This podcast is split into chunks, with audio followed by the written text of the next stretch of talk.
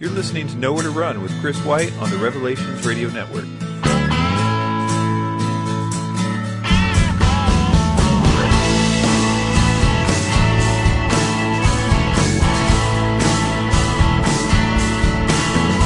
Hey everybody, what's up? Welcome to Nowhere to Run. Thanks for showing up. Today I'm going to play a clip that I literally just got done minutes ago making. It's about 30 minutes long and it's on the question what about those that have never heard the gospel? It's a pretty common question that people ask. There's been days that I've answered this literally three times in the same day. So it's something that a lot of people ask. It's a question that um, is not, I, I don't think, answered all that well in the form of a video anywhere out there. Um, and it's something that I've been thinking about for a long time and have been researching for a little while. The reason I'm going to play the audio before I make the video is because I'd like to get um, some of your feedback out there, especially somebody that sees something wrong in the way that I uh, articulate this from the Bible or something, or if there's something that just doesn't sit right, I'd like to hear from you uh, via email, nowhere to run 1984 at gmail.com. The reason is because there's not anybody that I can find that's that has articulated this in this way before, and so I, you know, anytime I want to step out like this, I'd like to just have some kind of confirmation before I make it a video and spread it around. So let me know what you think about it. And also t- keep in mind when you're listening to it that constant references to various scripture verses are going to be flashing on the screen.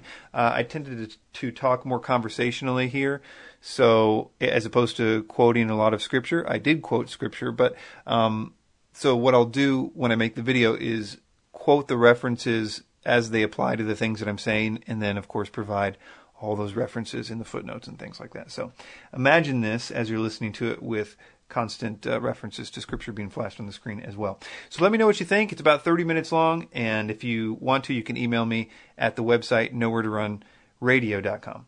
Thanks. What about those that have never heard the gospel? Will they be judged simply for living in some faraway place where no missionary has been? What about the people who lived before the time of Christ? These questions are based on the exclusive claims of Christianity that Jesus is the only way to eternal life. There are several ways that people will answer this question and a variety of viewpoints. I will present a case that I hope will not only satisfy the skeptic, but also reconcile some of the various views among Christians on this point. I will be making a case that although it is rare because of encroaching sin, God has saved people from every tribe, nation, and tongue in human history, and that every one of them were saved through repentance and belief in Jesus Christ, even those that lived before Christ was born. I intend to show that this is what the Bible teaches and is in no way conflicting with the necessity of the Great Commission. Sounds like I have my work pretty well cut out for me, especially if I'm going to try to show this from the Bible and show it from history as well. Most good discussions on this topic start out by explaining that the Bible teaches that God has given every person in every time period and place two things. Number one, knowledge of Him through creation. That is, that they all know that He exists. It says that His divine nature is clearly evident to them through the very creation itself, so that they are without excuse. Number two, they have all been given a moral law. This is that they know right from wrong.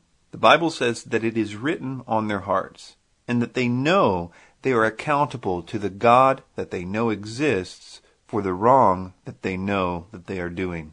Now, some people are split on this point. They would say that this basic knowledge of God, let's call it general revelation, is sufficient to save a person. But it is very clear in these first few chapters of Romans that this general revelation is only intended to show them all that they need forgiveness from the God that they know that they have offended. In other words, the knowledge of God through His creation and the knowledge of right and wrong written on your hearts is not enough to save you or anyone from the punishment that they rightly deserve. It is only sufficient to show them that they are all in fact guilty and accountable to God. So this point is really important to understand. No one would be condemned simply for not hearing about Jesus. They are condemned already by their own deeds. The Bible says that God did not send his Son into the world to condemn the world, but that the world through him might be saved. It then says that he who believes on him is not condemned, but he who does not believe is condemned already. Now, here's the big problem. The Bible is very clear that salvation is by faith alone in Christ alone. What I'm going to suggest to you is this that whenever a person in any time period, in any place in the world, takes the two things that God gives all people in general revelation, that is, the knowledge of God and being accountable to that God for the sins that they commit, and they put those two things together and cry out to God and seek Him for forgiveness, God has and will lead them to special revelation of the gospel of Jesus Christ that was available to them in their time and place. It's important to understand while making this point that the way in which people were able to trust in Christ alone in the various times in history have been progressing since the time of Adam until now. As a case study in the Bible, let's take a look at Enoch. Here's a few facts about Enoch. He was only seven generations from Adam. Yeah, that's right, Adam as in Adam and Eve, so this was pretty early. Therefore, he was not a Jew. This was long before Abraham, who was Jew number one. And it was therefore obviously before Moses, so he didn't have the Ten Commandments either. Yet we know that he went to heaven. It seems God took him there personally. We also know, thanks to the book of Hebrews, that he went there because he, quote, pleased God. The quote says, For before his translation, he had this testimony that he pleased God. Interestingly, the very next line in Hebrews says this, But without faith it is impossible to please him. For he that cometh to God must believe that he is, and that he is a rewarder of them that diligently seek him. So we are told, number one, Enoch was saved by faith, and that he pleased God we are told in this context that God is a rewarder of those that diligently seek him. That's going to be important for later. There's one more fact about Enoch that is most important for our discussion, and here is where it gets a little interesting. Enoch is quoted by Jude in the New Testament. It says, And Enoch also, the seventh from Adam, prophesied of these, saying, Behold, the Lord cometh with ten thousands of his saints. Now get this. Jude is quoting a prophecy that would hands down win for the earliest writing ever to exist. Let me say that another way. If Jude is correct in saying that Enoch, who was the seventh from Adam, actually wrote or spoke the words he just quoted, then it would follow that it is the most ancient writing ever recorded. This would have been an ancient prophecy to ancient people. The Sumerians would have kept this in their museums if they had them. But that's not the interesting part.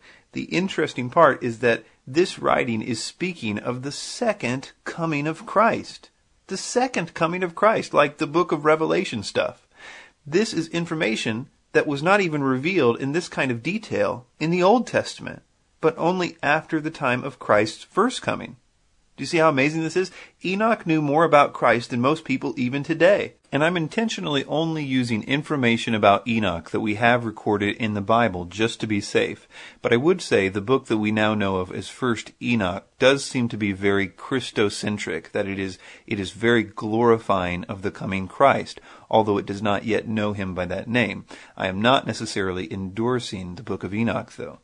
My main point here is that God has been giving knowledge of his Son Jesus Christ to those that, quote, diligently seek him and have faith, at least around the time of Enoch. I would also suggest that Enoch may have not been the only one. There could have easily been other converts, maybe even based on his writings. On this point, we can only speculate. Sprinkled, though, throughout the Bible, there are oddities just like this. Who was Job's preacher? How did he find out about God? Now, so far my point is only that in the rare case that someone takes their general revelation, the knowledge of the true God, and their accountability to Him for their sin, and used those two things to repent and diligently seek God for forgiveness, God will and has led them to whatever special revelation of Jesus Christ was available for them. As to the exact nature of the special revelation that was available to the world from the time of Adam to Moses, the Bible only gives minimal details. We are told that somehow the gospel was preached to Abraham in the book of Galatians. It says, And the scripture, foreseeing that God would justify the heathen through faith, preached before the gospel unto Abraham, saying, In thee shall all nations be blessed. Now, several places in the Bible make the point that Abraham's faith was not simply faith in God, but faith in specific promise of God, particularly that the Redeemer would come through his lineage.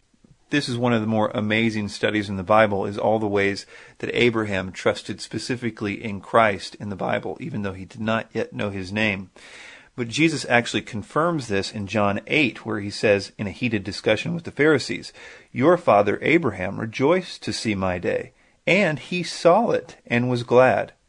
Then the Jews said to him, You are not yet fifty years old, and have you seen Abraham?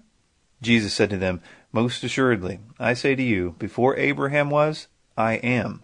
The special revelation of Jesus Christ and his atoning death kept getting more specific as history closed in on the actual event of Christ's death. In fact, by Jesus' day it had come to a head. The only way to get that special revelation of the Christ was through converting to Judaism.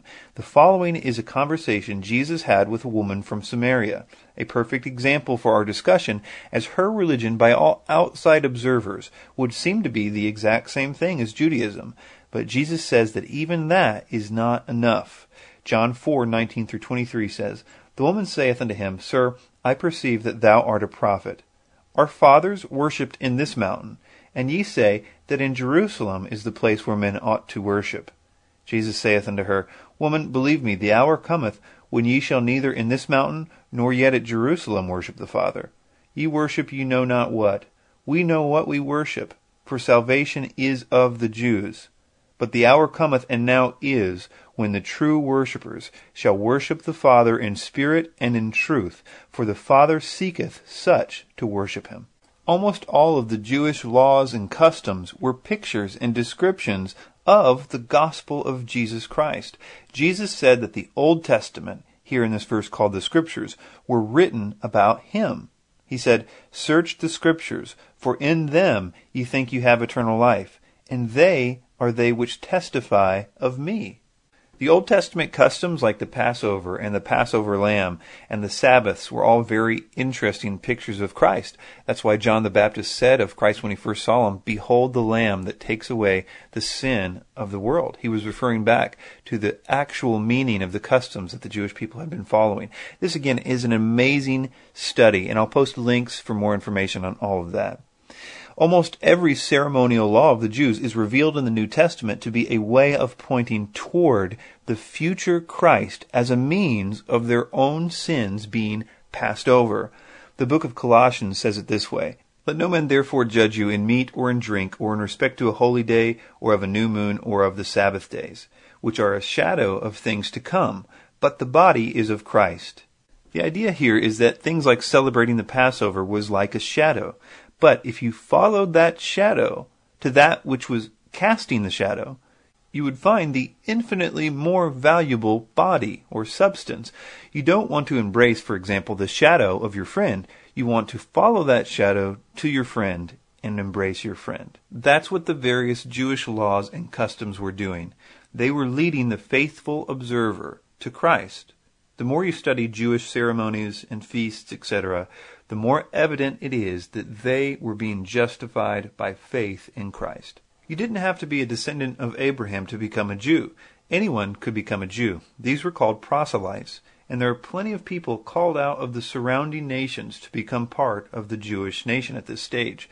People from all over are mentioned in the Bible, including the Kenites and the Gibeonites and the Cherethites and the Pelethites we hear of individual proselytes who rose to positions of prominence in the kingdom of Israel, such as Doeg the Edomite and Uriah the Hittite, and on and on.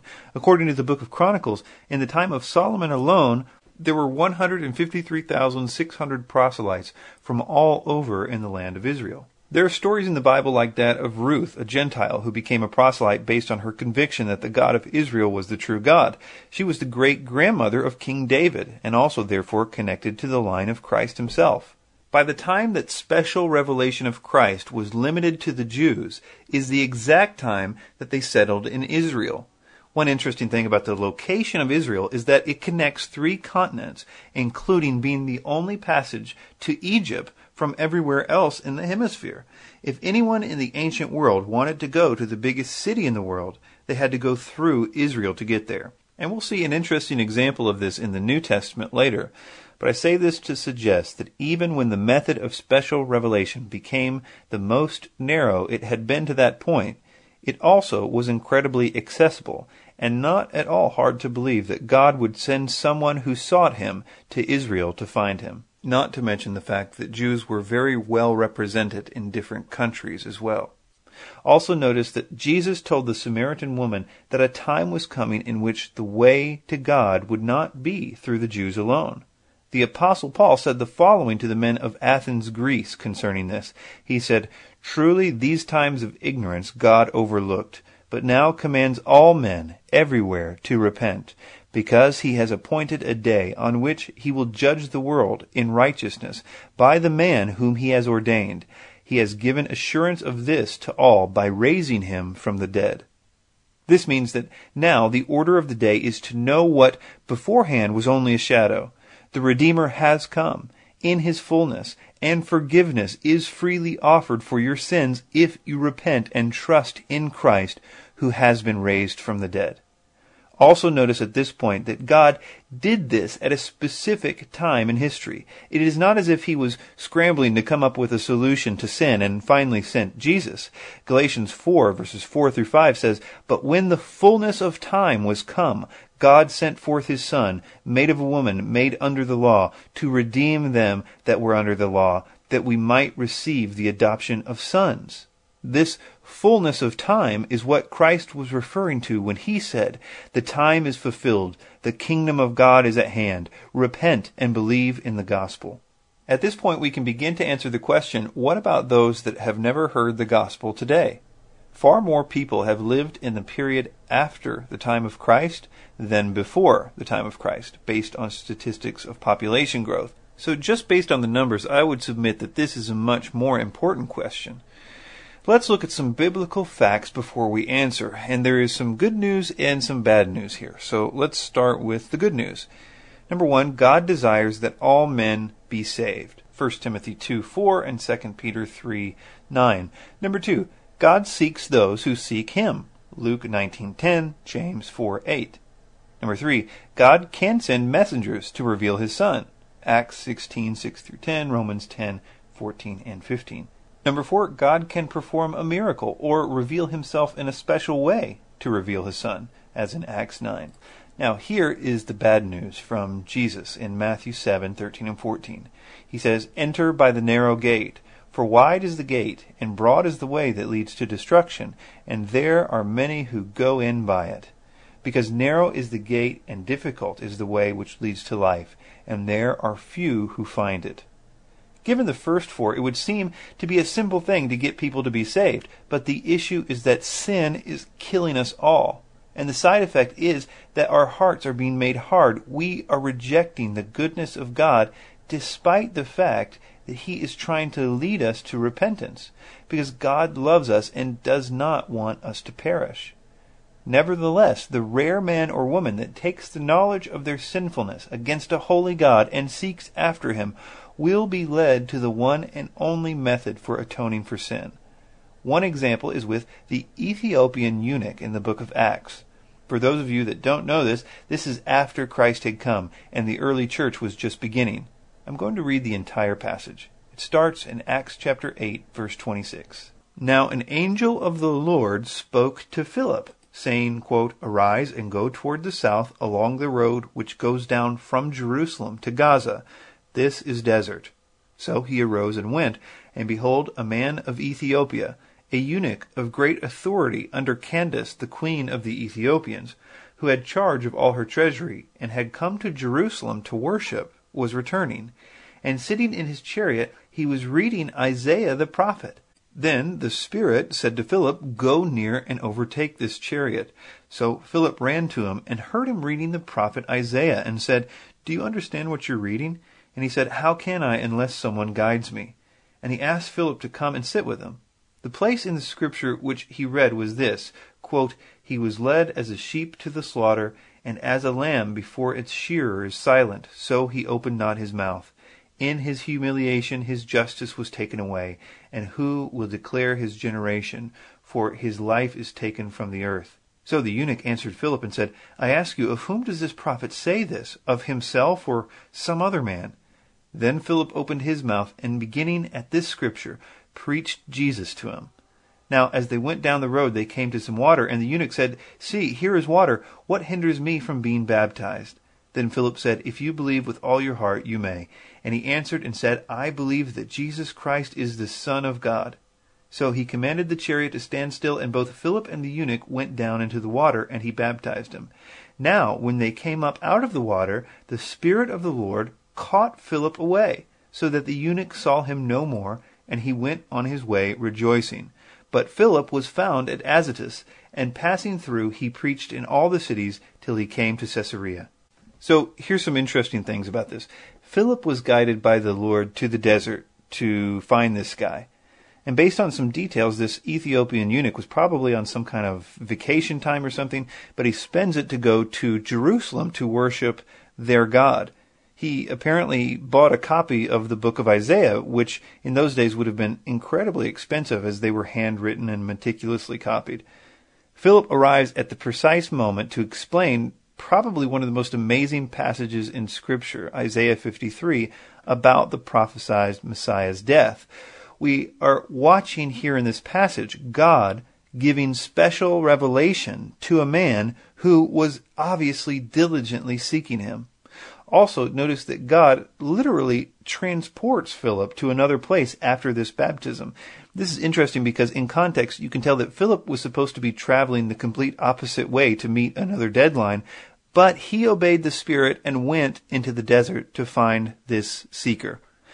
I want to make the case that had Philip not obeyed God here, God probably just would have sent somebody else. And if that person didn't obey, he would send somebody else, and on and on. He could even go and do it himself, as was the case with Saul, who we now know as the Apostle Paul, who was arguably not converted by any man, but by Jesus himself, who appeared to him on the road to Damascus. A person might rightly ask if this kind of thing happens today. I would say that among Christian missionaries, the stories like this are commonplace. I really can't stress that enough. This is something that Christians are well aware of. If you know a missionary that has been one for any length of time, they will agree and testify that these things happen and happen today. But I was trying to think of a way to demonstrate that to you where you might understand how commonplace it is. And I decided I would post a clip from a video that I put online about two years ago called Real Miracle Testimonies. And it's really just an interview that I did with a lady named Sandy. The reason I was interviewing her was because, as the name of that video suggests, she had seen several miracles on a few different missionary trips. But one part of her story is helpful to show you how common the stories of people calling out to God and being sent, someone just like in the case of the Ethiopian eunuch. Watch this clip and listen for what the woman was doing just before Sandy knocked on her door. And it was in 1996 and we were on a missionary trip to the Philippines, and we were in Cebu, Philippines, and we broke up into teams. We had two teams. One went to one little village, and the other, uh, we were walking down little villages, just kind of walking through their areas into the little shacks and houses in those areas, and um, just telling people Jesus loved them. It was really simple. And as we were going through to one of the houses, we climbed up on the stilts, and uh, well, it was like a stilt ladder that we had to go up, and we just went to this lady's house and we just she had a big opening in the door. It wasn't a door, but there was an opening and we said, Knock knock, we're here to tell you Jesus loves you. And when she came to the door, I mean to the entrance, she said she had just been praying and asking God, if you're real, who are you? And we come and there's there was about four of us and we're, we're saying, Here we are, we're telling you to tell it. Uh, we're here to tell you that Jesus loves you and you know that he's God. And so it wasn't an a hard thing to do to lead her to the Lord. She was more than willing and, and so exciting to, to come to Jesus, excited to come to Jesus. So her and her daughter both came, and we were sitting in her in the little home on the the little slats uh, of the floor. Uh, it was a bamboo house, is what it was. And we're sitting on the floor, and as as we ended our prayer of salvation, her daughter just pulled the hair of her mom's um, he pulled the hair from her mom's neck away from her neck, which revealed this huge goiter, which we did not notice before because it was hanging over her neck. And um, and her daughter asked us to pray, and so we just did, and you know we didn't weren't expecting much. You know, we're just normal, everyday Christians, and we just thought, well, God says to pray, so let's pray.